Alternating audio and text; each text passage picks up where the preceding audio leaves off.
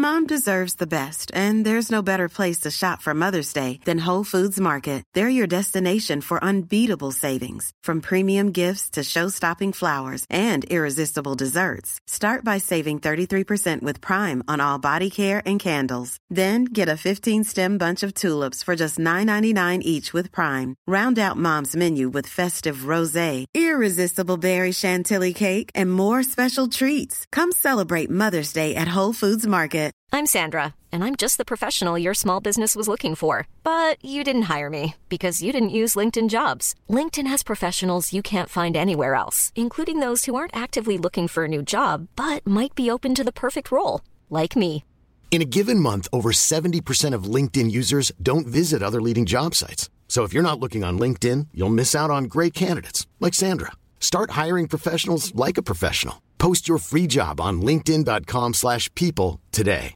Ready to pop the question? The jewelers at BlueNile.com have got sparkle down to a science with beautiful lab-grown diamonds worthy of your most brilliant moments. Their lab-grown diamonds are independently graded and guaranteed identical to natural diamonds, and they're ready to ship to your door. Go to BlueNile.com and use promo code LISTEN to get $50 off your purchase of $500 or more. That's code LISTEN at BlueNile.com for $50 off. BlueNile.com code LISTEN. Hello, folks. Welcome to Naval Month on the Napoleonicist, as voted for by my Patreon supporters. I've got a quick favour to ask. If you enjoy the episode, drop a like, subscribe, and how about sharing or leaving a review? It'll take you a few seconds, but it makes a huge difference in helping to reach a wider audience. As ever, if you're interested in going even further to support the podcast, check out the links in, in the description to discover how you can become a supporter, the perks that are involved, and how you can leave a one off tip. Thank you all for your incredible support as we close in on 75,000 downloads and enjoy the show.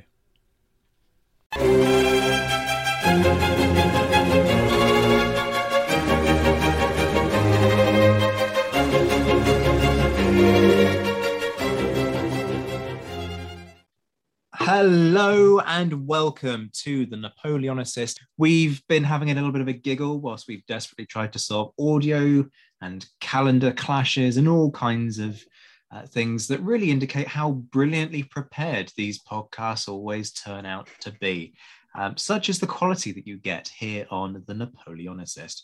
Um, joining me to talk us through what we're going to discuss this evening, which essentially is one of those great debates, right? So, you folks seem to enjoy these. They're some of the most listened to episodes where I bring together a series of experts and we have a big argument about a particular topic. The focus for this one is most significant naval figure, deliberately not greatest, most significant, in order to give some people a fighting chance over the course of proceedings. Joining me, therefore, is Jacqueline Reiter, a guru on amphibious operations. I did consider calling you the Princess of Popham, um, but I, I, decided that that probably wasn't a, great um, title. Uh, however, you are the custodian of Popham's ghost, ghost and uh, Jacqueline, as folks will know from a previous episode, is author of The Late Lord, which is on the Earl of Chatham and the kind of shenanigans surrounding the Walcheren expedition. Jackie, I know you're having some audio issues, but we'll just make people ignore those. How are you doing? It's great to see you again. I'm, I'm fine, thank you. I hope you can hear me. we can, just about.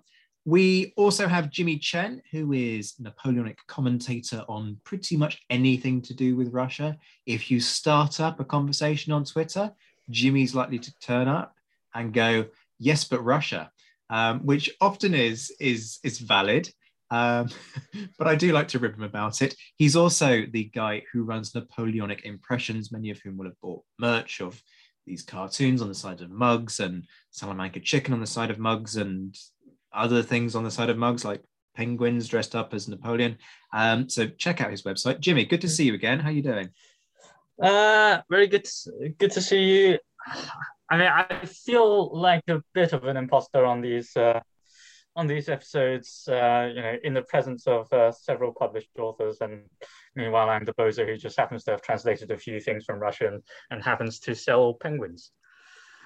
hey, hey, everyone's got to make a living. Um, I make a living out of begging people to pay me to make this podcast. So you're perfectly entitled to get people to pay you to stick penguins on mugs. That's completely valid um, career plan as far as I'm concerned. because if I can make this fly, then you know what you're doing is is far more professional.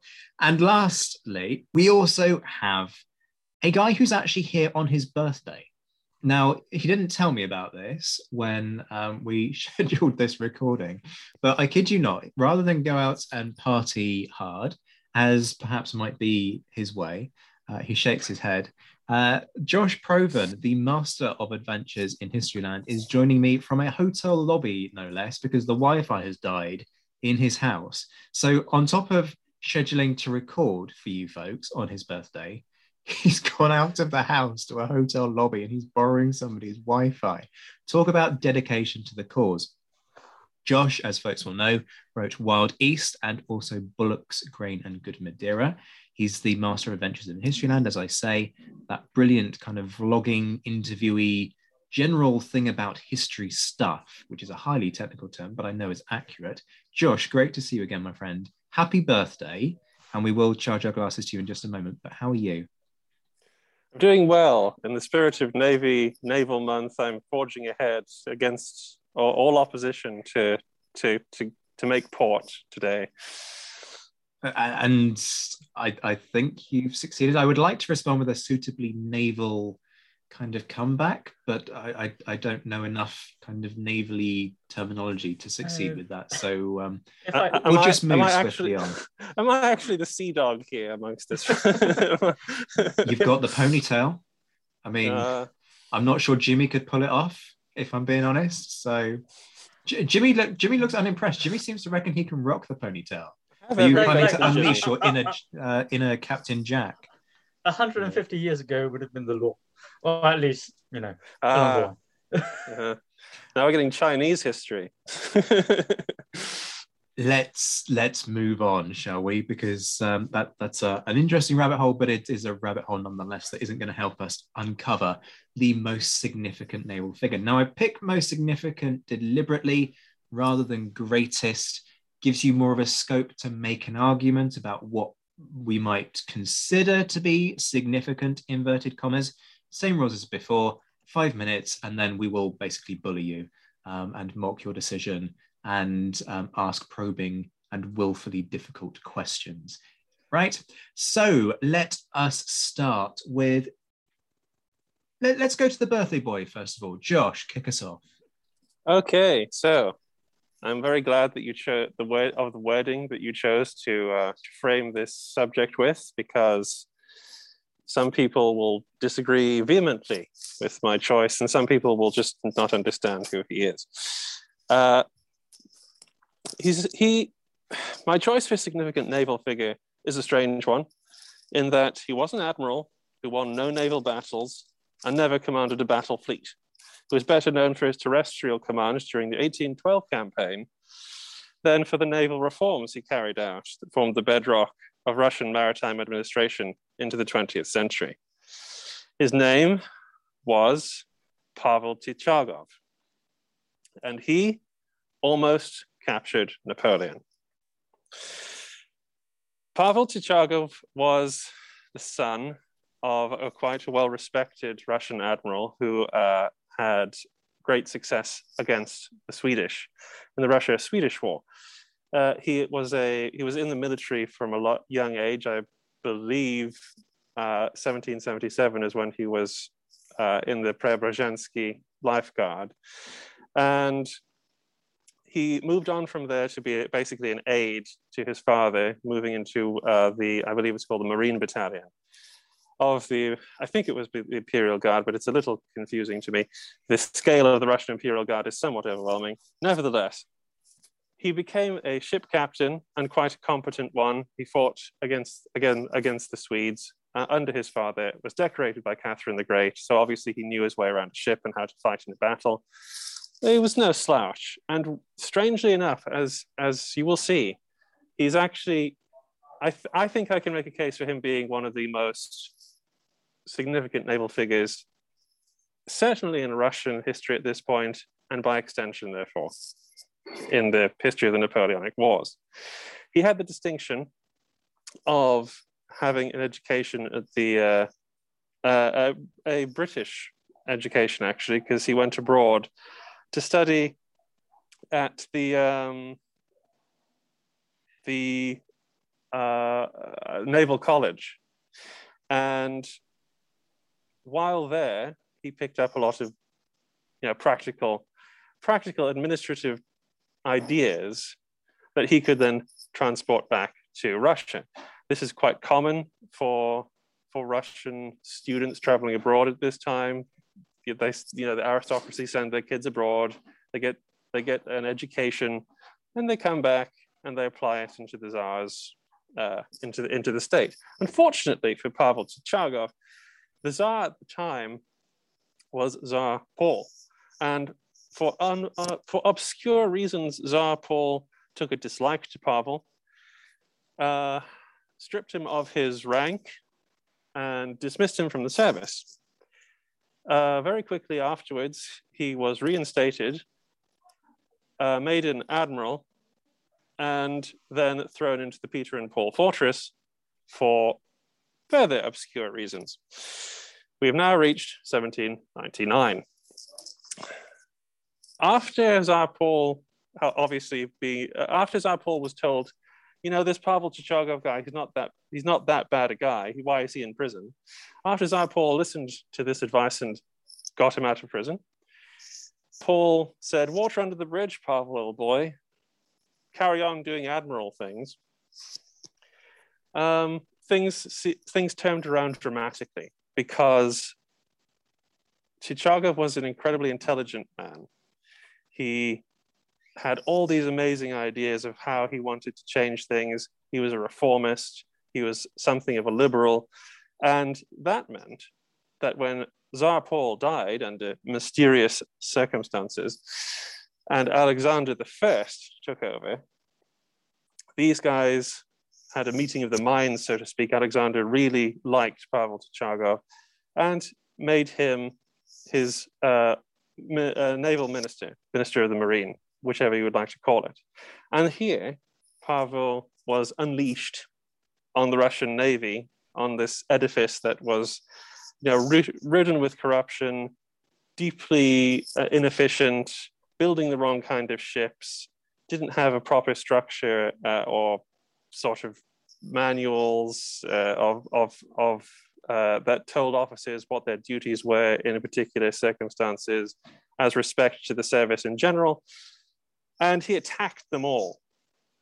He, he went at almost everything, whether it was from corruption to uniforms, to the daggers that the men were wearing, and especially to uh, and especially to port authority. The reforms he actually uh, affected in many of the in Russia's seaports and across the navy in general lasted into the 20th century. But as I said, nobody outside of Russia remembers him for the sterling work he did reforming the Russian navy because and we circle back now to that, that, that, that hook I gave you about him almost capturing Napoleon. Pavel Chichagov is more famous because in 1812, he was commander of the Third Western Army that marched to the Berezina from the Danube and obstructed Napoleon's route to safety. Why is an admiral a, a, a, a marine animal in charge of, an, of a fleet, uh, not in charge of a fleet? Why is he in charge of an army? Well, because he's a friend of the Tsar and he made a lot of enemies. He was a, he was a brilliant man, but he, like a lot of brilliant men, he didn't get on with people. So, uh, uh, in in addition to the slew of enemies he made in St. Petersburg, his wife died, his English wife, who uh, is a big part of his story with Tsar Paul, but we can't get into that. Uh, and he took a extended leave of absence. But Tsar Alexander found him indispensable Chichagov was one of the one of the few people who he would meet every day regularly, and he said, "No, come back to service, Pavel. Take command of the armies um, in the east fighting the Turks. I need I need you to watch my I need you to watch my rear while I go and deal with Napoleon. It's about 1811 now. And Chichagov goes over there and he has these grand ideas. I will I will conquer Constantinople uh, while I'm here. Uh, and um, just just because, you know, it's what Russians do. Unfortunately, for Pavel Chichagov's grand ambition to conquer, to reconquer Constantinople, um, he he ticks off another guy called Kutuzov. And Kutuzov royally undermines him, takes away any chance of glory against the Turks, and leaves him sitting stewing out uh, out here, looking at the Caucasus and the Black Sea, thinking, well, what do I do now? Well, Alexander has the answer because it turns out I need a general to take to take your battle hardened to take your battle hardened troops over over to the uh, over to the west because you know Napoleon's invading and there's a lot of Frenchmen in Russia now, so I could use a lot of troops. I could use some of your boys. So Chichagov becomes a general. He becomes a general. He marches out, joins up with what is called the Third Western Army under under General uh, General Tuchkov, I believe.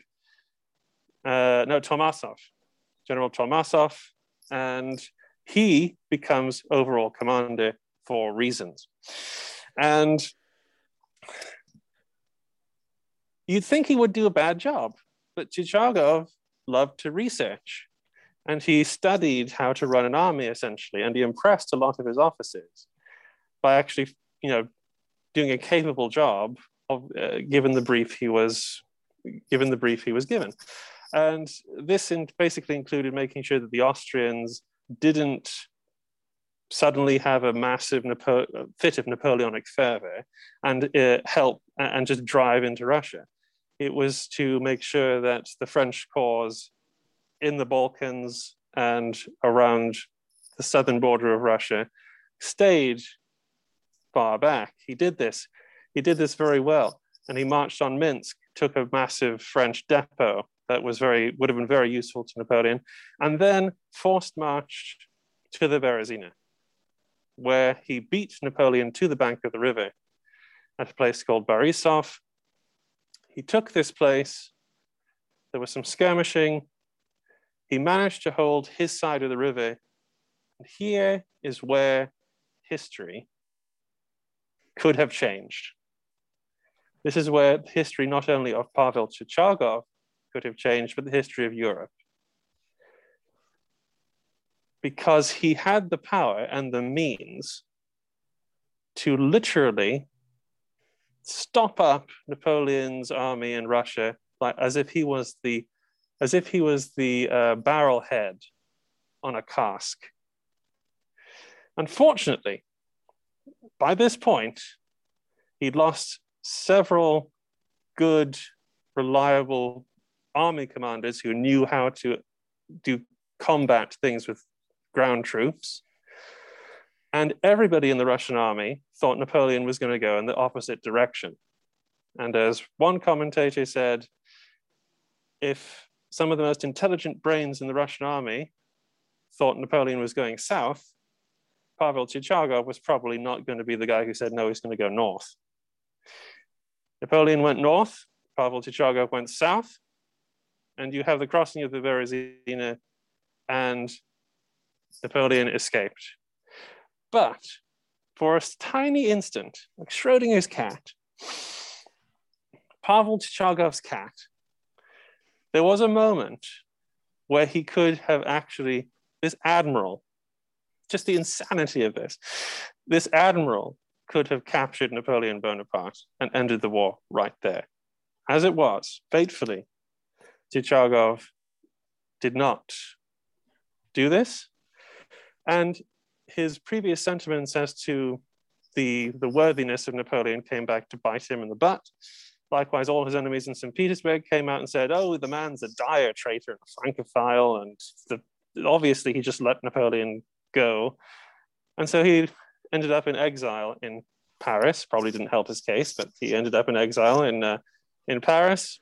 where he lived a fairly long life, was eventually uh, denied his citizenship because of a, I believe, law put in by the following czar, who said you could you can't be a Russian if you live five years outside of Russia or something like that, and he died in Paris. This is my unbreakable offering as to the most significant, uh, as to uh, uh, not the most significant naval figure of the Napoleonic Wars, but a significant figure in the Napoleonic Wars, a man who, despite the despite the ridiculousness of his career, did come within an inch of greatness. In everything he did up to that point, he did it incredibly well. The reforms he put into the Russian Navy lasted longer than he lived and into the 20th century. And, and not a lot of credit is given to reformers like Pavel Chichagov. And it is because of him that the Russians maintained a fleet right up to the stage where the British said, we're really afraid of the Russian fleet in Sevastopol, you know. By the way, Pavel Chichagov made that a military base. We have to go and invade, we have to go and invade the Crimea to keep Turkey safe. Pavel Chichagov is not well known. He's reviled, and I think these two things are unjust. And I think he should be recognized as the most significant Russian admiral of the Napoleonic Wars. There's a reason why Jimmy just spat his tea across the webcam there, which we will come on to in just a moment. We did discuss before this whether I was going to be nice to you by virtue of it being your birthday. um, the answer to that question is is no, I'm not, because this is the Napoleonicist, and I don't do being nice. Um, nice pitch. However, th- th- there is a but, and it's a big but. So he aims to conquer Constantinople, but fails. He Point, point of order, he could have, he was undermined. So he didn't actually get to try. So I don't think that counts. but the point is that he has this aim and he doesn't achieve it. He could have Unfair captured of you to bring that up. many, many, many Russian generals and admirals have had the objective of capturing Constantinople and failed. So I, I mean, well, at least he's consistent then. Um, I have to fight. I have to fight for this guy, Zach. I have to fight for this guy. and and that's fine, but I, I haven't finished. So he aims to con- Okay. conquer Constantinople, but doesn't. sure, sure, sure. He could have captured Napoleon, but didn't. Mhm. Um, I, like what you say about you know significant reform within the the Russian navy. Points there, definitely, but we've got to think about this from a significance thing. So he doesn't achieve the things that could have won him significant fame and a, a legitimate claim to major significance in the course of European history. Um, significant within the Russian Navy, yes, but my question then becomes how important are those reforms in terms of what the Russian Navy can then do over the course of the Napoleonic era? Okay, well, um, fair points. Some of them. I will battle you to the death that it is unfair to say that he failed to, con- to conquer Constantinople because it's something he did. But by, the, by virtue of the fact he was unable to embark on the campaign at all, means that that cannot be held against him. Secondly, addressing the main point, Russia's capacity to meaningfully affect the maritime situation in the Napoleonic Wars is quite small. Their main objective is to, is to uh, be able to operate within the Baltic, essentially, and obviously their, their trade routes in the Pacific and across the Arctic and things like that. Now, Pavel Chichagov's reforms allow them to keep fleets in the water. It, under Pavel Chichagov's uh, term as Minister of the Marine, the Russians circumnavigate the globe for the first time. They also, as I've said before, are imbued with a with a new what you what what the reformists would have called a new professionalism and a, and an awareness of the traditions of the Russian Navy, which he puts directly into the core curriculum of all the cadets. Which again, in the cadet school, he he he, he encourages most of them to travel abroad. But this is this is the thing his effect on the Russian Navy in the Napoleonic Wars is massive. And the problem is that it's difficult for that to be seen because the Russian Navy is not the French Navy or the Spanish Navy, i.e., directly opposed to the British Navy.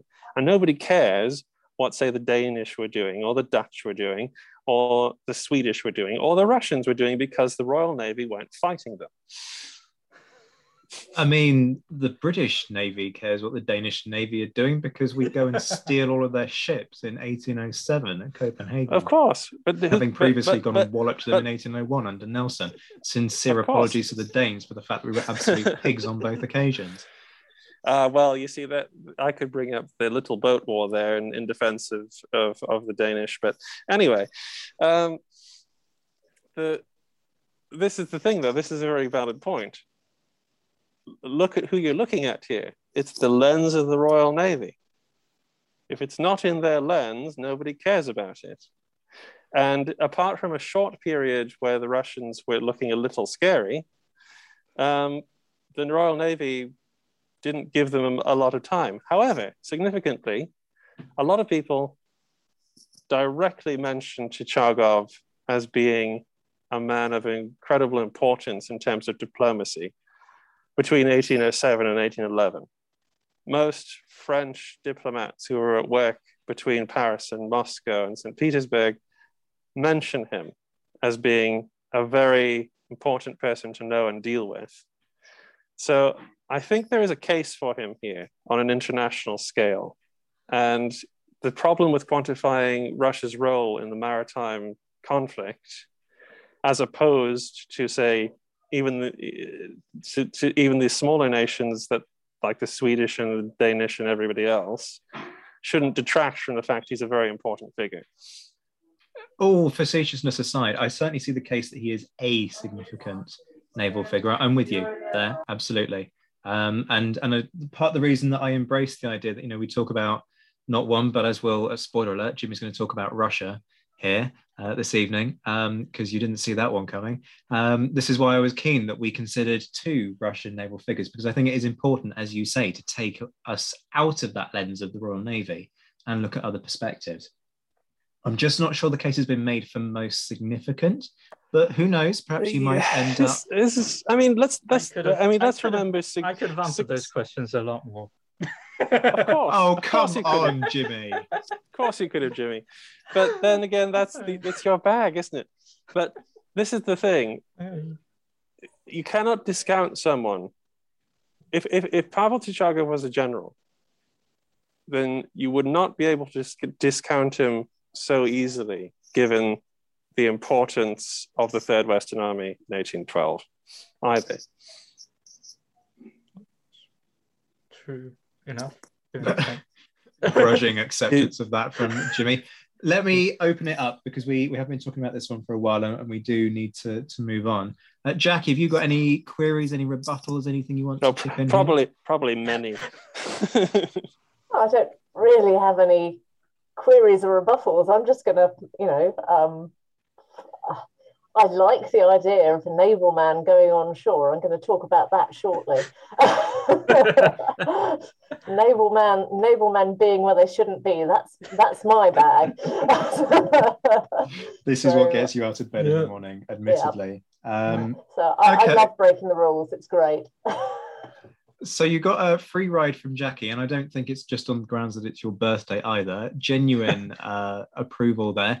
Jimmy, I'm going to let you have one rebuttal or question rather than 30,000, which I, am sure you would be more than capable of, of achieving uh, if I were to set you that goal. But one point or, or question or, or, counter argument you want to make? I actually just one clarification on you know, whereabouts the Russian Navy was operating, because This is, the this is fair. This is fair. Russia did have extensive interests uh, in the in and around the Mediterranean, mostly the Eastern Mediterranean, but every now and again, Which coincidentally, Pavel Chichagov was responsible for. up to a point. Black commander of the Black Sea Fleet, Jimmy. Deal with it. Yes, yes, commander of the Black Sea Fleet after Ushakov. well, you, you, you get to talk about Ushakov in a second. Spoiler alert. yeah, I, yeah. I have Right. never known such an acrimonious discussion on one of these as we've seen between Josh and Jimmy. this is what Uh, happens when we bring the Russians into it. Absolutely. Absolutely. Point noted. Um, can I I just imagine what the two of you would have been like if we'd gone for Russia month in the end? Josh, thank you very much for that one. Next up, we are going to go to Jackie. Right. Well, um, most significant naval figure. Um, I don't think there are going to be any prizes for who I, who, who I'm picking here. I'm going for Sir Hume Popham, um, or Sir Home Popham. I'm still not entirely clear on that one. Um, significant rather than great. Very definitely significant, not great.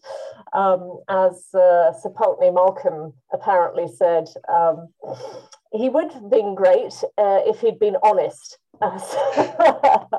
I guess that disqualifies him there.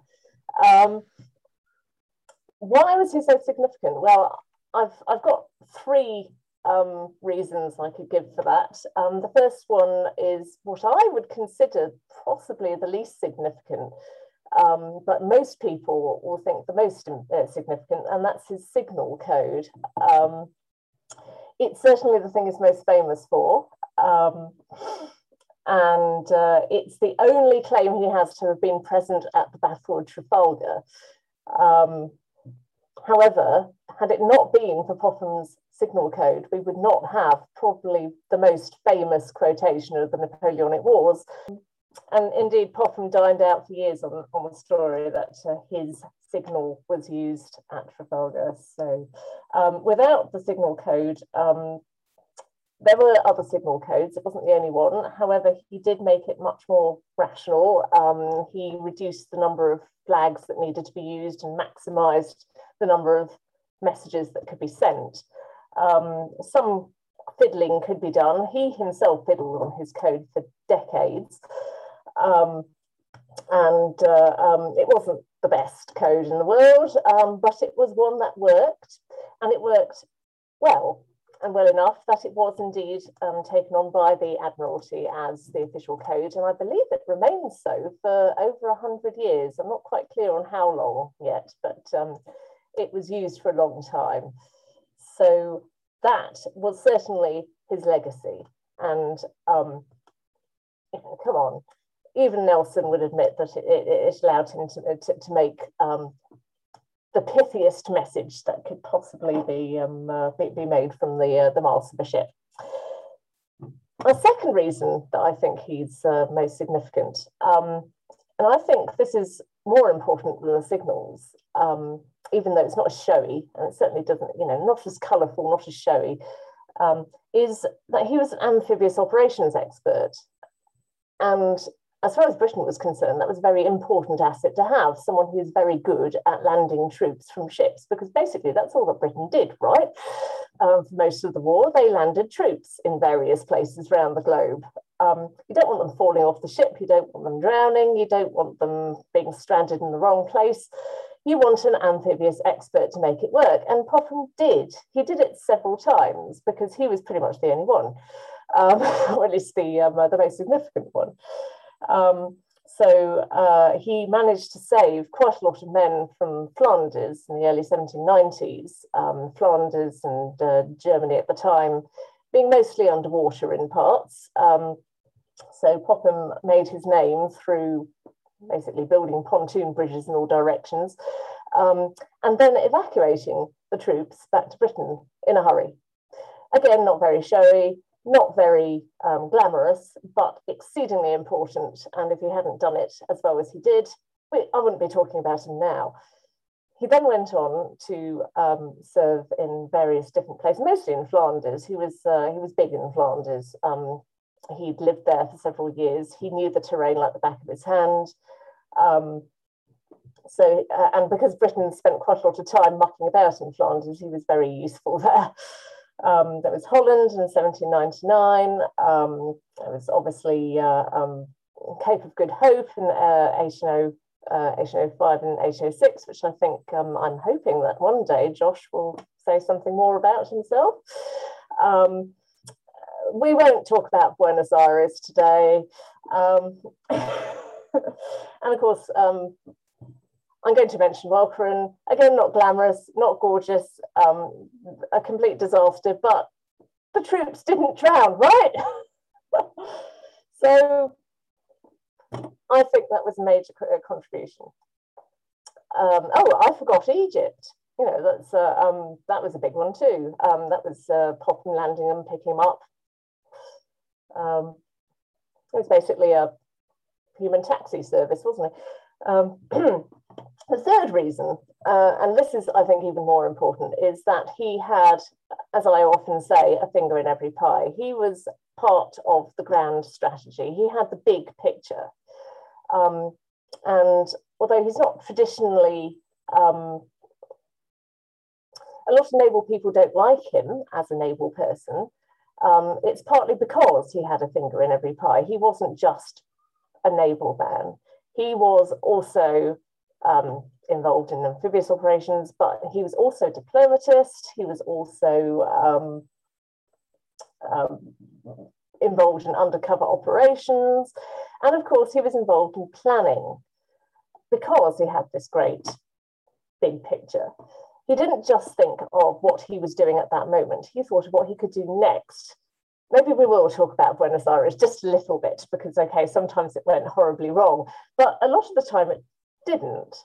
Um, and he was able to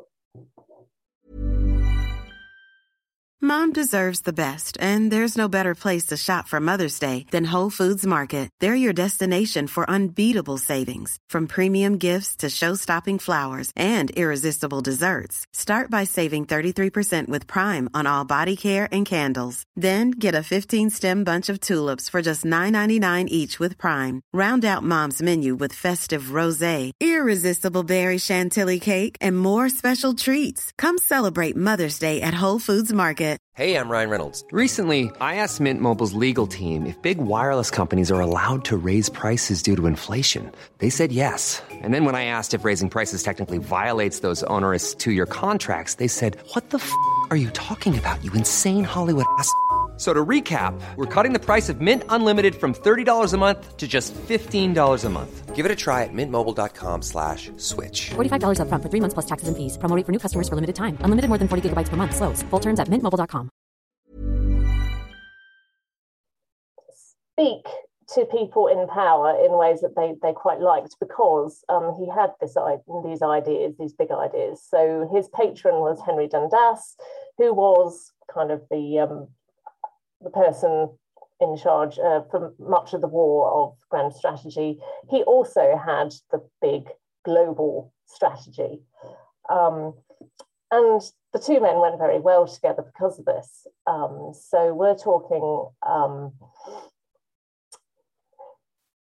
things that are very, uh, very, very sort of trendy to talk about now. So imperialist views, um, trade, because Popham, like Dundas, had this idea that if you hit the French in their pockets, they would say uncle or possibly oncle because they're French.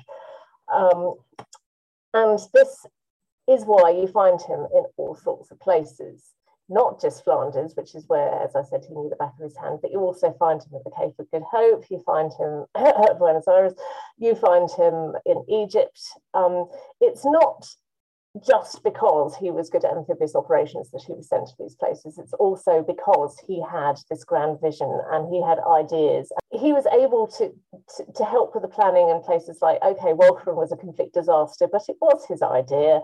So um, it wasn't a small campaign, it was the biggest campaign of 1809. That was, you know, he was important in that respect. Um, and Holland in 1799, again, another big disaster, but it wouldn't have gone as well as it, uh, uh, it, wouldn't have gone the way it did without him in the sense that the alliance with Russia wouldn't have worked because he went out and he basically sweet talked the Tsar into sending all his troops. Um, so that I think is is probably one of his greatest contributions. Um, you can argue the toss about whether uh, uh, the, the, fact that not everything succeeded um, is uh, is significant here. Um, I think uh, Josh has already sort of tried to sell his his admiral on that on those grounds. I'm going to say that in this case, I think Popham did succeed in several respects. So I think he's got one up on Chichagov. I'm sorry, but that is where I'm going to stop. So thank you. Nice pitch, Jackie. Very, very well done. I wasn't expecting to like this one, if I'm really honest with you. I expected to just kind of want to come into this. I, I like the idea of trying to argue uh, that Popham is the most significant naval figure of the Napoleonic era, not least because that's exactly what he would have wanted everyone to uh, have thought and, and argued. Oh, that's very true.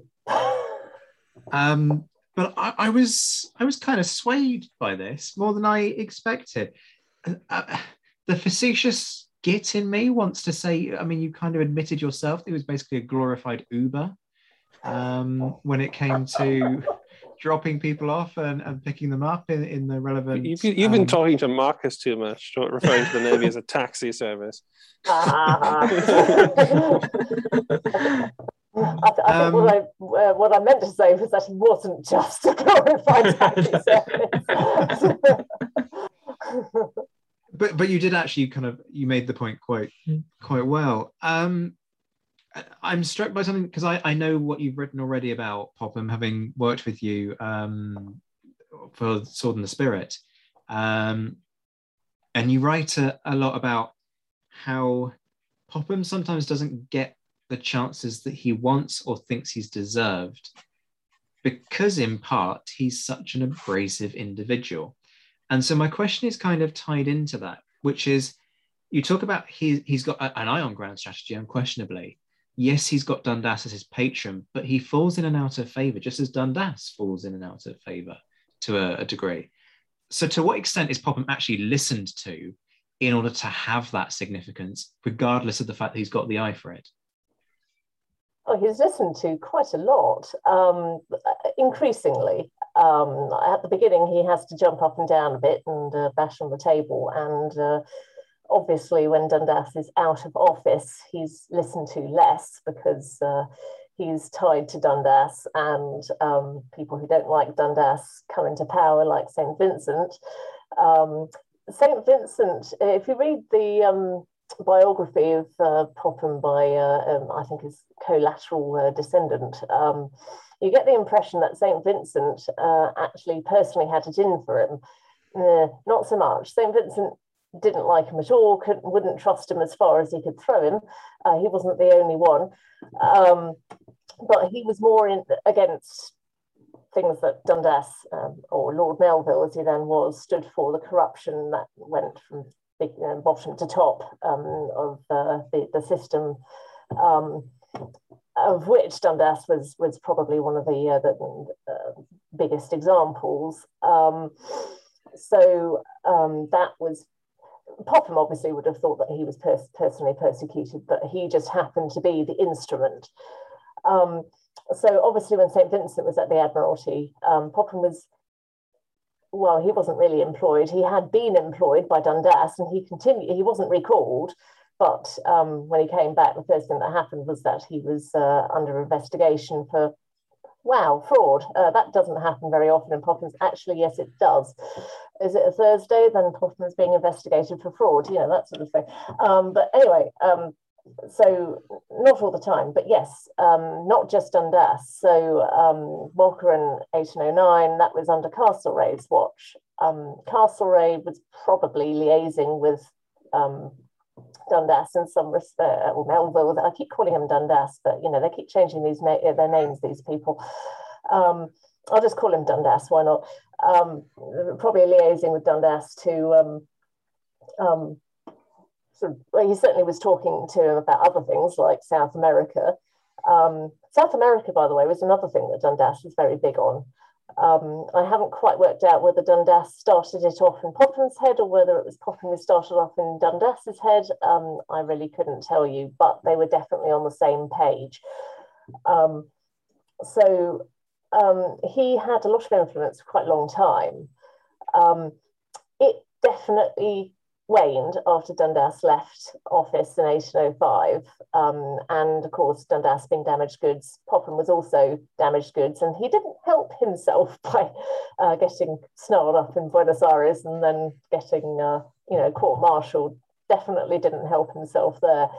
But um, he was re-employed more than once after 1807, and that suggests that he still had the ear of at least some people who were in, in a decision making position. So it wasn't just crash and burn immediately. Um, um, obviously, he, he it wasn't even a crash and burn at the end, it was more a bang and a whimper. Um, he, he, he just wasn't re employed, and that was it. Um, and then I think after that, people were keeping him very much at arm's length but he definitely had for a very long time the ear of people who were important and that certainly allowed him to punch far above his weight. Let me open it up to the floor then. Josh any any rebuttals? Uh no i i i mean Popham had a lot more active service uh, experience in terms of large scale naval commands than my guy but they're quite similar in quite a lot of ways. They they had a lot of big ideas they wanted to implement and would end up in strange places trying to do it, and in the end going out with a bit of a whimper. Um, no, I, I, think, and I also love the fact that so far we've chosen these out of the way characters rather than trying to go for the the glamorous, the glamorous ones who everybody knows about and who immediately come to mind when you think of oh, the most significant uh, figure. So sorry for torpedoing your idea there, Zach.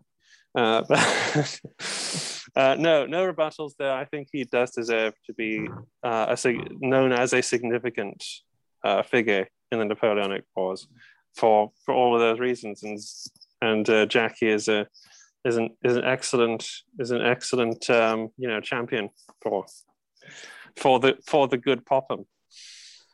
See what I'm noticing.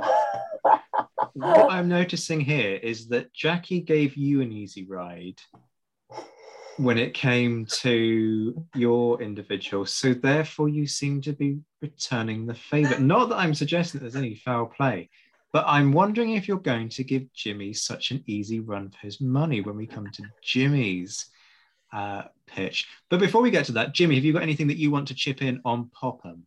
I mean, just a couple of things actually. I um, Josh said what I was going to say, and that there, there are some sort of interesting similarities between uh, Popham and Chichagov. One just wonders, you know, uh, Popham you know, spent like, I know, the, the remaining 15 years of his life probably, you know, having someone behind his shoulder sort of whispering Buenos Aires at him. And presumably, um, Chichagov had the same, you know, in his Parisian cafe and um, oh, that, that's that that's the guy who uh, who who uh, failed to capture Napoleon at the Berezina. Uh, I'm not sure Popham would have cared that much. I think he was very much a wash off a duck's back kind of person. You have to be when you're like that. You really do. You, you mm. can't just wallow in, in your own iniquity. Um, you, you, have to move on. There are other countries to invade. You know. so I don't think he was that bothered. I mean, you didn't want to talk about Buenos Aires, but um, I, I, think I, I, think we just might. I, um, Jimmy, just, yeah, go for it. I, I, just, I've just uh, remember my point, which is, uh, while I wouldn't agree that Popham was necessarily the most significant uh, admiral of the Napoleonic Wars, he probably did leave behind the most uh, the the most significant uh, number of letters and yeah, um, you may be right, although I have seen, I mean, uh, if not just talking admirals, I have seen the um, the Wellington archive in Southampton, which certainly it gives it, not longer lived. Popham has contributed to, uh, but otherwise gives it gives him a run for his money.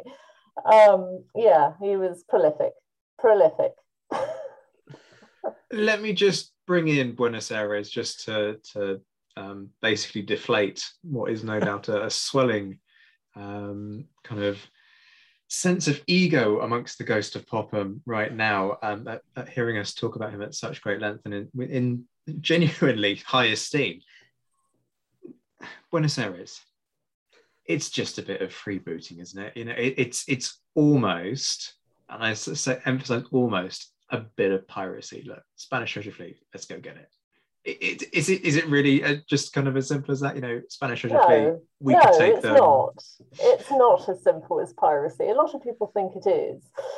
Um, it it isn't.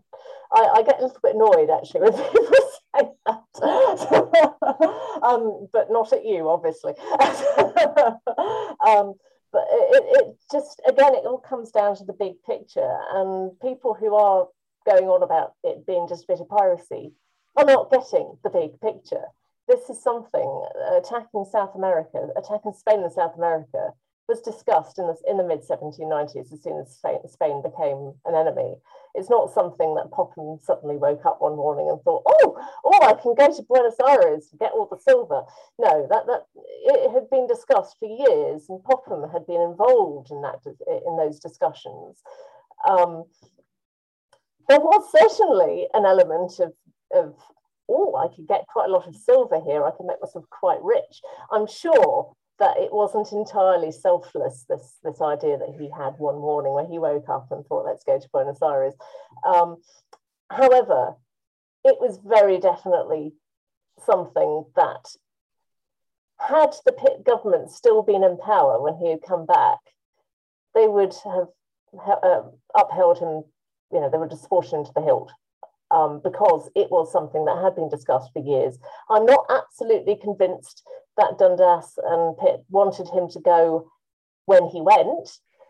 Um, I think there would have been a bit of, oh my God, he did what? Um, never mind. Well, we'll just have to go with it now, um, which is effectively what the government did. Um, it was a bit Priti Patel, isn't yeah, it's kind of what just happened. Hang on, he was he was here, but, but last time we checked it out, uh, uh, oh, we better go and send some troops, hadn't we? Oh, yeah, um, and that's you know what he expected to happen, I think, except that he expected it to be a friendly government that did it, and it wasn't. Um, so that was majorly where he fell on his face. Um, apart from it all being a terrible, a terrible idea. Um, um, but no, it, it, wasn't just piracy. Um, I could go on at length about this. I'm not going to because um, other people need to talk as well. But um, I'll go with no. All right then. That that's me told. I have been put in my place. so as I dig the no, it's fine, Jackie.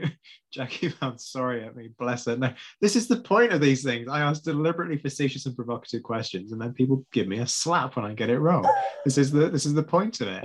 Um, so as I dig the fleet out of my ear, um, Jimmy, take us away on on your choice. Uh, spoiler alert: we we mentioned this already. You might have gone in lane on this one.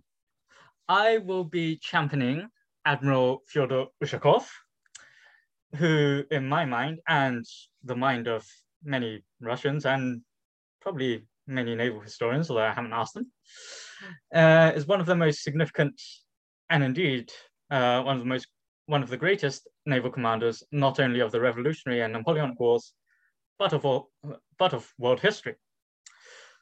Ushakov was born in 1745 and gradually rose up the ranks of the Russian Navy uh, and ended up commanding Catherine the Great's personal yachts uh, at some point in the, in the 1770s.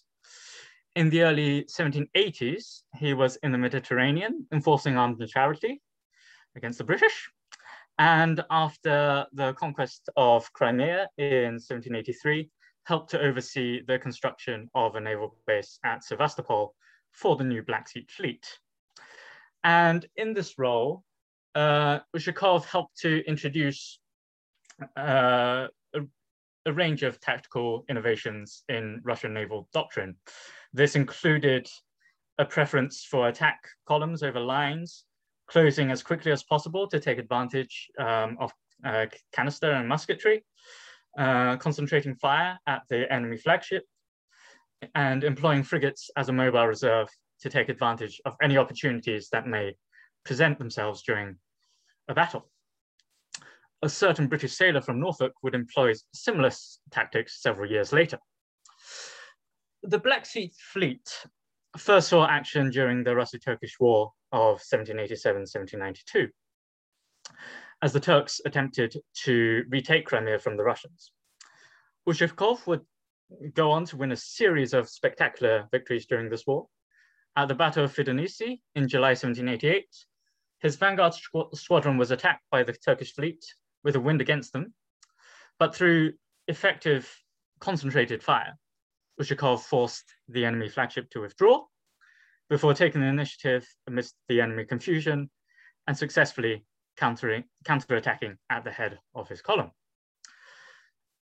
After he was promoted to Rear Admiral and appointed uh, to command the Black Sea Fleet, uh, in the summer of 1790, he defeated Turkish attempts to land a force uh, on Crimea at the Battle of Kerch Strait and the Battle of Tendra near Odessa.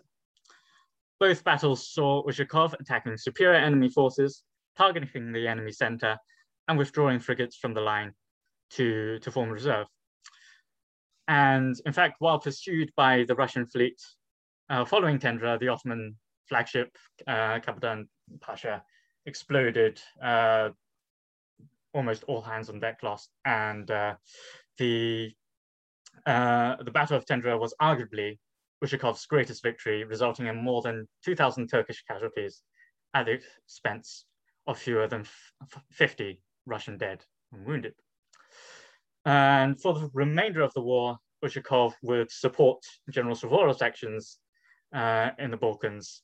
And obviously, Suvorov's uh, campaign uh, was very successful in its own right. But since this is the Napoleonicist, I'm going to focus on Ushakov's Mediterranean campaign from 1798 to 1800 as part of the War of the Second Coalition. As a result of Bonaparte's Egyptian campaign, Russia and her perennial foe, the Ottoman Empire, were now allies against revolutionary France. Indeed, the only time in history uh, Russia and Turkey um, have been allied until uh, until uh, post-revolution. Um, Vice Admiral Ushakov was command was appointed to command a combined Russo-Ottoman fleet, and in 1798-99, this fleet successfully captured the, the Ionian Islands, which France had acquired from the Venetian Republic at the, Treaty, at the Treaty of Campo Formio. The highlight of the campaign was the siege of Corfu. Corfu was a formidable fortress with 650 guns and a, and a 3,000 strong French garrison. At the beginning of November, 1798, uh, Ushakov managed to establish a close blockade of the island, and a special landing party uh, managed to establish artillery batteries along the coast and began targeting French fortifications. Over the course of the three months, uh, over the course of uh, the three following months, Ushakov received additional re reinforcements and ended up with 12 ships of the line and 11 frigates. Now, Ushakov knew that he had to take care of the heavily fortified uh, island of Vido, which uh, defended the approach to the, um, to the main island of Corfu. Uh, he planned a daring amphibious operation, uh, which was initiated on the morning of the 28th of February, 1799. Ushakov's ships began to bombard the enemy uh, batteries and fortifications, while another group of ships were detailed to prevent any reinforcements from the main fortress. Ushakov placed his flagship, the Sviatoi Pavel, within K-shot range of the main enemy battery and destroyed it. At 11, he gave the order to, to land 2,000 Marines while the ships continued the bombardment. Three hours later, Vido was captured. The Marines immediately stormed the main fortress, capturing the outer fortifications at the second attempt. the fortress capitulated a few days uh, later by agreement. The French were especially keen to surrender to Ushakov's Russians rather than the Turks, as the Russian admiral took care to treat his prisoners well, and certainly never broke his word to deliver them to his more cutthroat allies. Not only had the siege been a successful, uh, uh been a spectacular success, but crucially, he had retained all his limbs in the process. The Tsar promoted him to full admiral, and the Sultan gave him a chelenk. The Allies established the Septinsular Republic, a Russo-Ottoman uh, protectorate led by Ioannis Kapodistrias, the future foreign, uh, the future foreign minister of the Russian Empire, and also the future first president of Greece. After the conquest of the Ionian Islands, Ushakov sailed towards Sicily in 1799, there were two powerful fleets in the Western Mediterranean, Ushakov's Russian fleet and Nelson's British fleet. The British had been besieging Malta and there were several proposals for a joint attack on the island. Uh, but, and you know, as a bit of background, the Order of St. John had appealed for Russian protection and had made Paul their Grand Master, so Malta was uh, de jure Russian territory. As a full admiral, Ushakov expected to take command of a combined, combined fleet. But Nelson, who was so full of himself, it's remarkable he remained afloat, could not bear to subordinate himself to a Russian admiral. Uh, thus, despite the two being allies, the second greatest naval commander of the age was doing his best to avoid the first. Uh, but diplomatic difficulties with the British in general and Nelson in particular uh, prompted Ushakov to sail to Italy uh, to help Suvorov's Austro-Russian army secure its communications in the Adriatic and protect the army's water transport, as well as blockading French ports. However, despite Suvorov's spectacular conquest of northern Italy, these gains could not be consolidated amidst tensions between Russia and her Austrian allies. Tsar Paul was increasingly infuriated at both the Austrians and the British. Uh, despite his uh, his friendship with uh, with Pop. Uh, in 1800, Ushakov was was ordered to return home after Tsar Paul made peace with Napoleon. Uh, after Paul's assassination in 1801, Ushakov did not find favor with Tsar Alexander I, who, pre who preferred the likes of uh, Chichagov. In 1807, Ushakov decided to call it a day, resigned from the, from the Navy and retired to an estate in Tambov province. He died 10 years later on the 14th of October, 1817, and was buried in the nearby Sanaksar uh, monastery in uh, Mordovia. Uh, over the course of his career, he was undefeated in 43 naval engagements he commanded, and not only that, he did not lose a single ship in action. Now, dear, dear listeners of the Napoleonicist, you have heard about Ushakov's unblemished record as a naval commander. But if there are still some of you who are not yet persuaded by my case, let me appeal to a higher authority. Some may say the highest authority, because you see, Admiral Ushakov was no ordinary mortal. In 2001, the Russian Orthodox Church canonized Fyodor Ushakov and proclaimed him patron saint of the Russian Navy. In 2005, at the unveiling of the Cathedral of St. Fyodor Ushakov at Saransk, the capital of the Republic of Mordovia, Patriarch Alexios II declared St. Fyodor Ushakov the patron saint of Russian nuclear-armed strategic bombers. I, I mean, I cannot spell it spell it out any clearer to listeners. If you do not support Ushakov, but are instead persuaded by my fellow panelists, not only will you be condemned to eternal damnation, but you will also find yourselves the target of Russian nuclear weapons. You have been warned.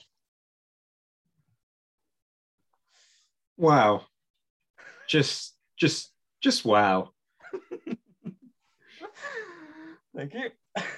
Firstly, serious points for the just the, the the gumption with which you were Dr. Nelson. Um, I, I I'm tempted to edit in air horn things. You know how when uh, somebody's issued a burn, you get the air horn going meow meow meow meow. I'm quite tempted to go online and see if I can find something to edit in to to do that. Um, I, I I'm not sure I can condone you threatening the listeners though. You know, the listeners are the people who contribute to the success of this show. You're basically telling them if you don't support your choice, they're going to be sent to hell and they will be nuked by the Russians. Not necessarily in that order.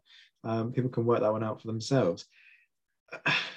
I almost wonder if the fact that he's patron saint of Russia's strategic nuclear armament is something that works against him. Um, uh, you're not wrong.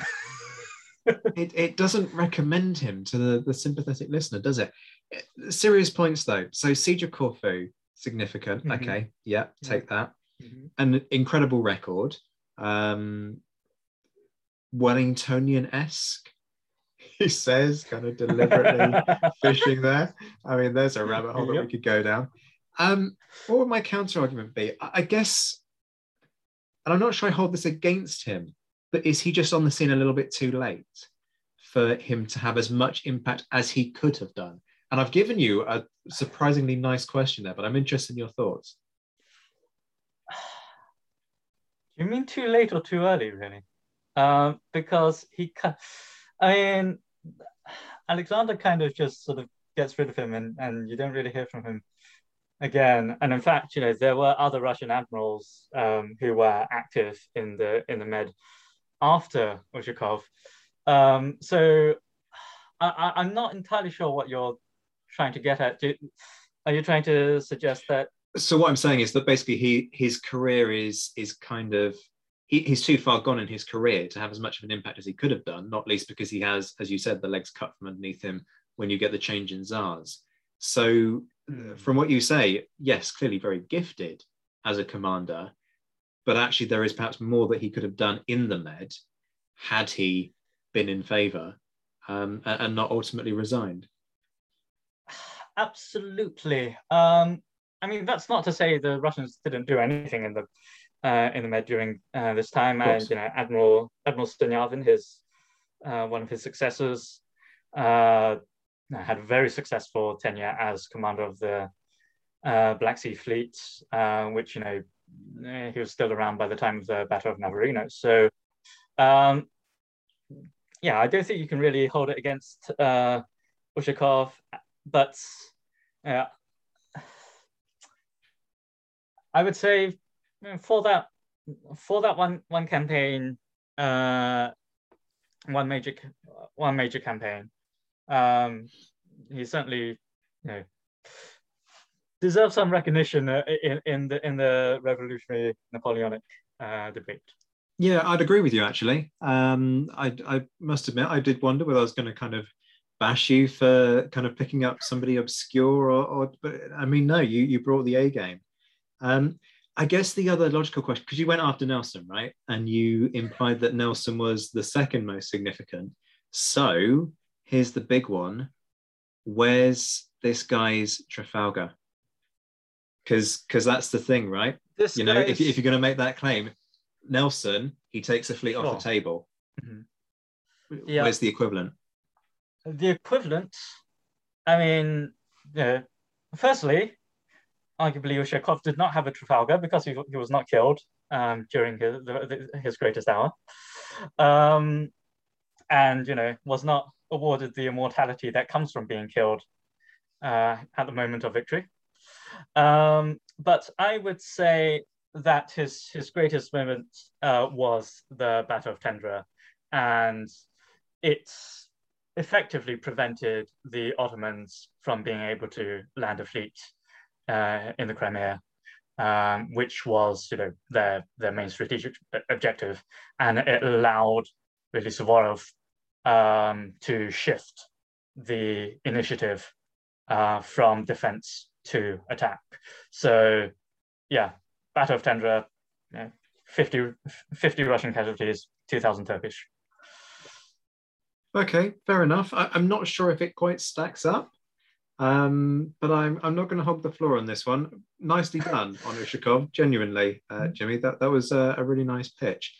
Jacqueline, do you want to have a have a go at undermining this one?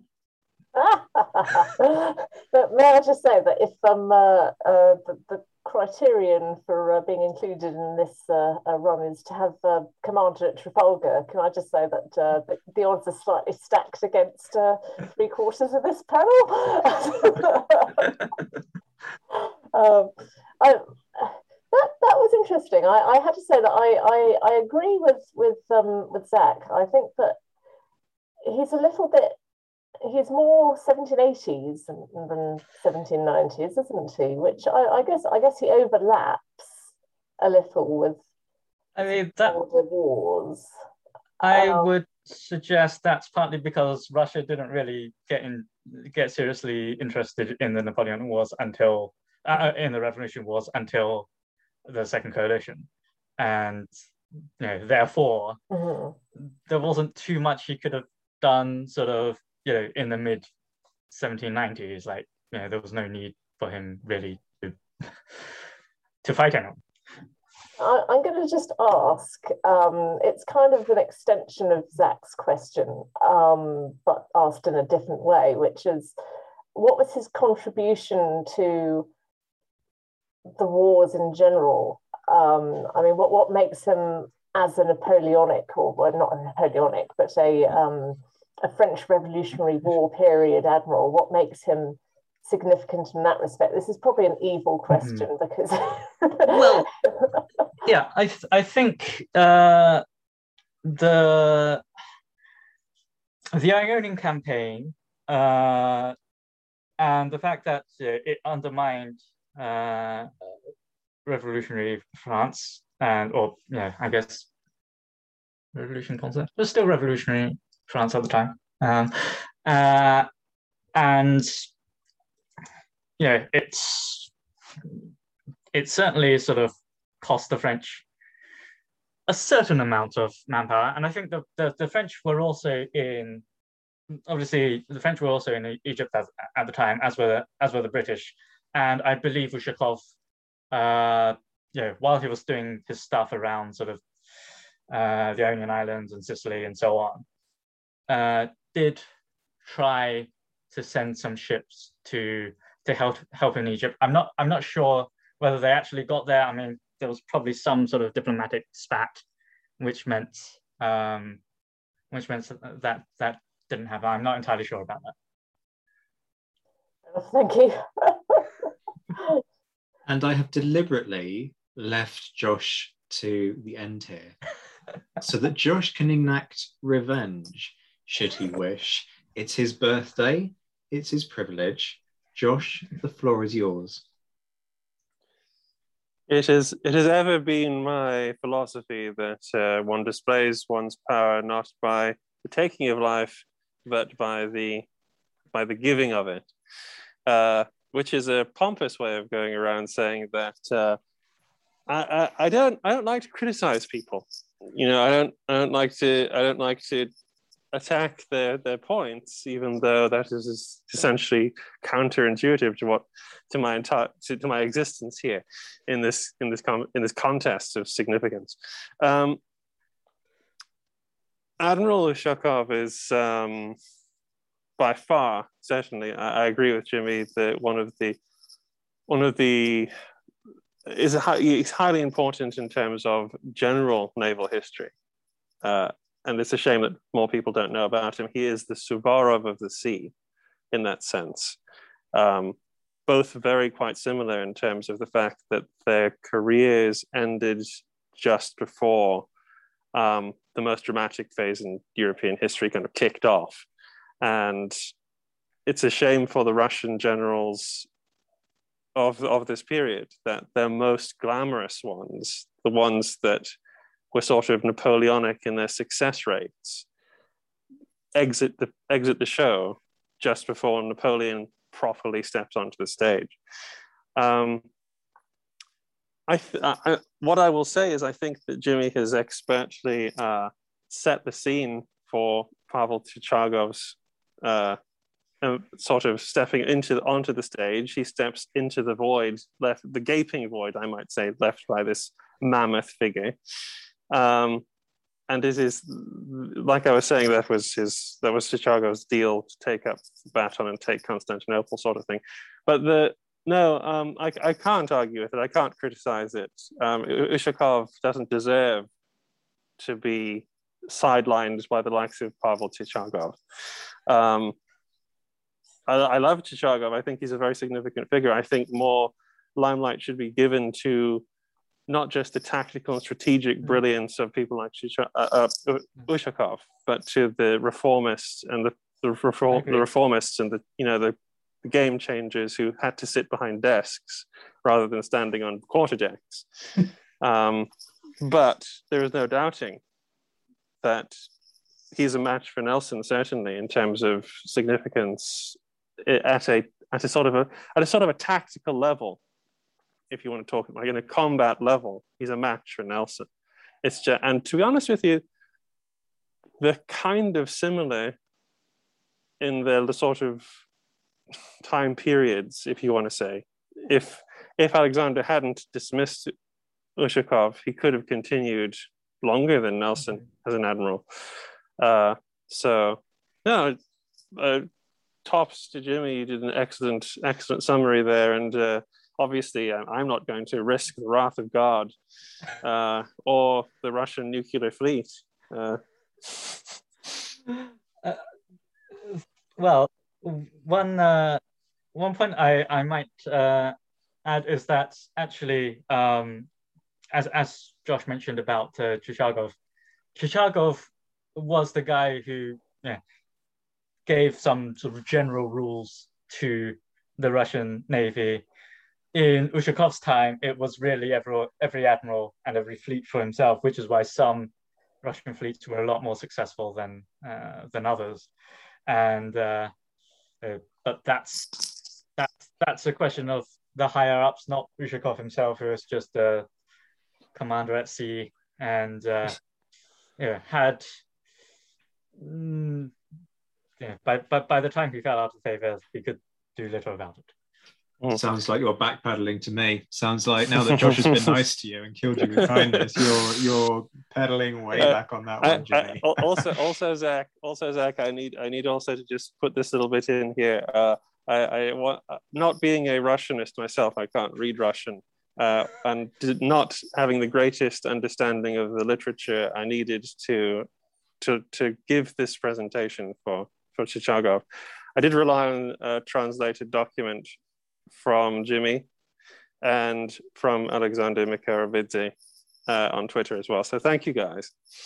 And Pavel Chichagov thanks you as well. he does. He, he, he should. Or he should.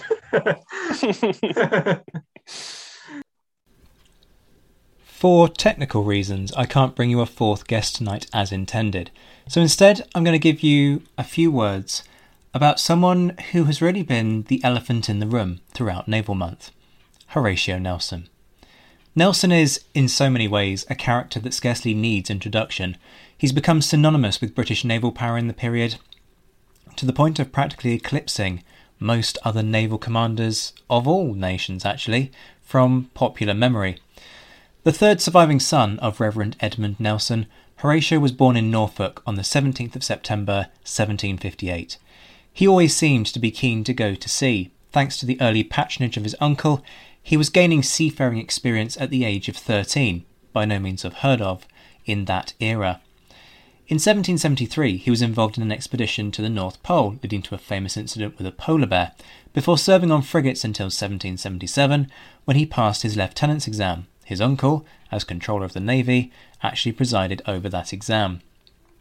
As lieutenant, he served under Captain William Locker, a student of Sir Edward Hawke, who advocated bold, aggressive methods. Nelson later acknowledged Locker's influence on his own professional methods. So far, so normal in the grand scheme of things. After service in the West Indies, he married young widow Frances Herbert, born Nisbet, in 1787, and spent five years on half pay. The Revolutionary Wars revived Nelson's career. In 1793, he was appointed captain of the Agamemnon, joining the Mediterranean fleet. There he gained a reputation for his aggressive tactics and became frustrated at times about the caution displayed by his senior commanders, particularly Hotham. The arrival of Sir John Jervis helped Nelson's outlook. In April, Nelson was appointed Commodore and was able to prove himself further. Cape St. Vincent is a particularly famous na- tale in Nelson's inclination to throw himself into the thick of the fighting and leading by example, joining a boarding party, taking not one but two ships in the process, leading to comments in the British satirical prints and papers about Nelson's patent bridge for boarding first rates. Why was Nelson significant though? Well, two words sum that up, really Nile and Trafalgar. I'll save a full biography of Nelson's life for another time because there's far more to talk about than what I've covered already. But the Nile and Trafalgar represented two of the most important reversals that the French suffered at sea during the French Revolutionary and Napoleonic Wars. By no means the only ones, but I would argue some of the most significant. Through doing the utterly unexpected at the Nile, attacking an anchored fleet as dusk fell, taking them on the landward side despite the dangers of the shoals, Nelson not only caused a huge blow to the French ability to project their power through the Mediterranean, but left a French army marooned in Egypt, incapable of being reinforced and obliged to fend for itself when it came to supplies and equipment. Whatever hope there may have been, or may not have been, for Napoleon's campaign beyond Egypt, that hope died at the Battle of the Nile. That on its own, though, is not enough to make Nelson one of the most significant naval figures of the period. Trafalgar perhaps is. We've heard in fascinating detail from John Morwood about how so much of what we think we know about Trafalgar is just plain wrong. Yet, as John himself pointed out, regardless of the fact that Napoleon had moved his army to fight the Austerlitz campaign well before Trafalgar, the defeat of the Franco Spanish fleet on the 21st of October 1805 changed the wider naval strategic picture. It left France needing to replace huge losses, having been reduced to a second rate naval power. It also galvanised the British population, not least because it removed the prospect of a French invasion for the foreseeable future. Yet there was also the wider strategic impact of Trafalgar. It left Napoleon confined to the European continent, whilst giving Britain the ability to strike wherever it pleased, within reason and there can be no denying that Trafalgar made later British success possible. Wellington was only able to fight effectively during the Peninsular War thanks to the dominance of the Royal Navy, whose command of the seas ensured that he could be regularly supplied and reinforced. Without Trafalgar, there could have been no Talavera, no Salamanca, no Vittoria, and therefore ultimately no Waterloo. And there is the wider legacy to consider the long term impact of Britain as the dominant naval power, able to project British influence across the globe. Whether that was a good or a bad thing is a discussion for another day. That in turn facilitated the expansion of the British Empire. Regardless of your thoughts on that legacy, there is no denying that it was significant. You could justifiably argue, and I had this discussion with Andy Young during the episode on most significant naval event a few days ago, that Nelson is an endpoint in the process. That without those who worked to build the Navy, without those serving under him, without those at the Admiralty making the decisions on the deployment of fleets, Nelson would never have been in a position to fight a Nile or a Trafalgar, and that's true. But at the same time, whilst all those individuals played a key role in creating the opportunity, it took a particular type of person to seize upon and maximise the potential of that opportunity.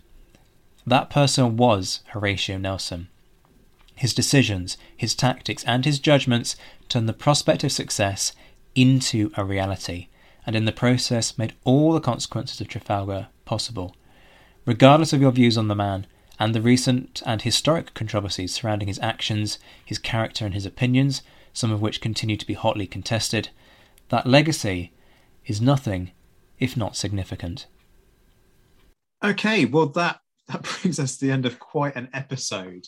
Thank you, all of you, for your contributions. This has been an absolute riot. Um, genuinely, this could go one of four ways. I I know I kind of mock um, our our guests ever so slightly um, on these on these episodes when it comes to um, putting forward some tongue-in-cheek questions, but you've all made genuinely brilliant uh, suggestions. It's made me really think, which is what I wanted, and I hope hope that it has made our listeners think.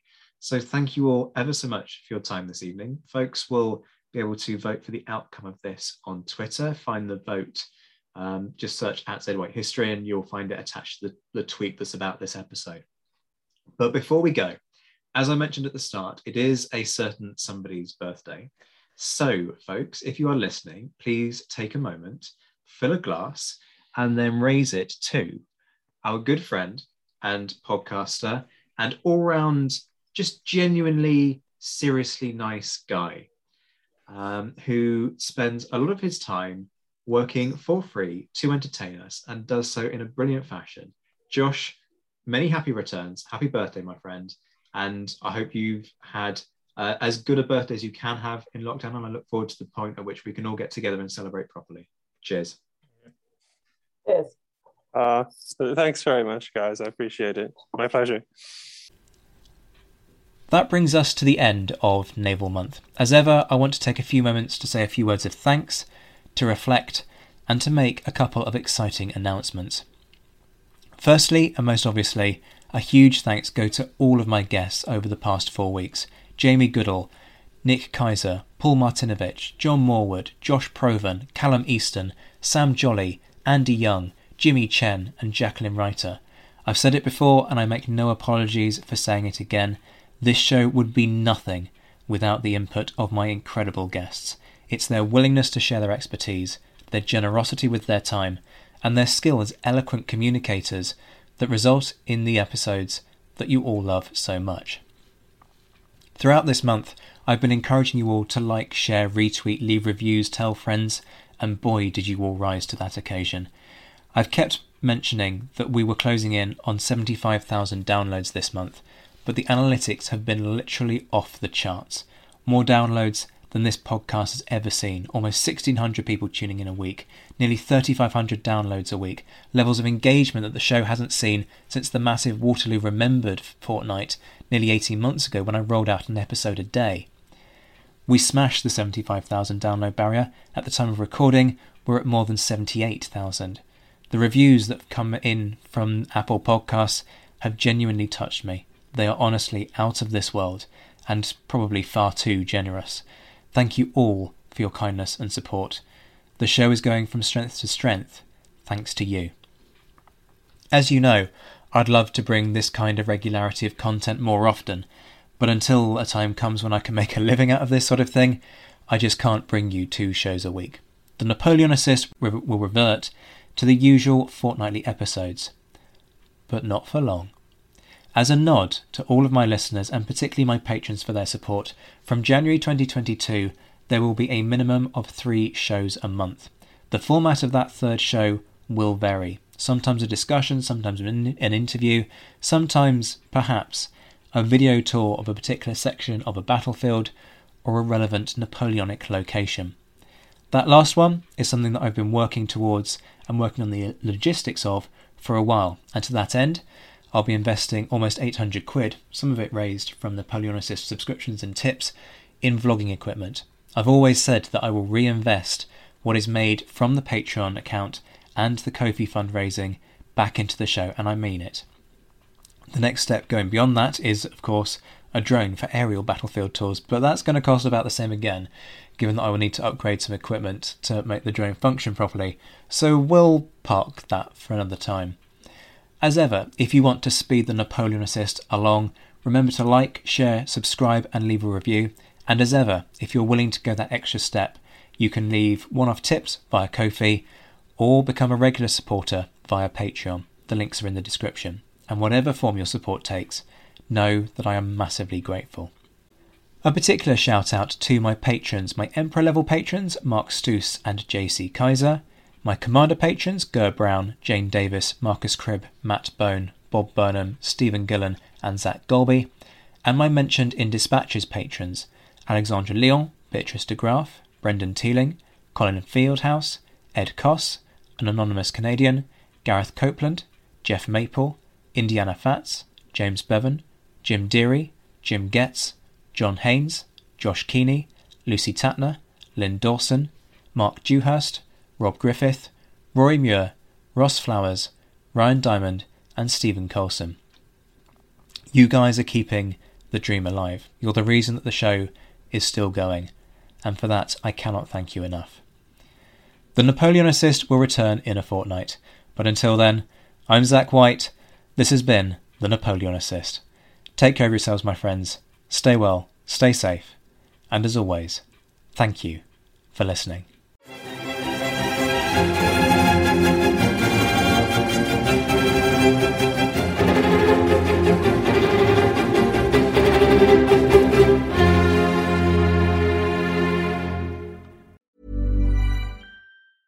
Mom deserves the best, and there's no better place to shop for Mother's Day than Whole Foods Market. They're your destination for unbeatable savings, from premium gifts to show-stopping flowers and irresistible desserts. Start by saving 33% with Prime on all body care and candles. Then get a 15-stem bunch of tulips for just $9.99 each with Prime. Round out Mom's menu with festive rosé, irresistible berry chantilly cake, and more special treats. Come celebrate Mother's Day at Whole Foods Market.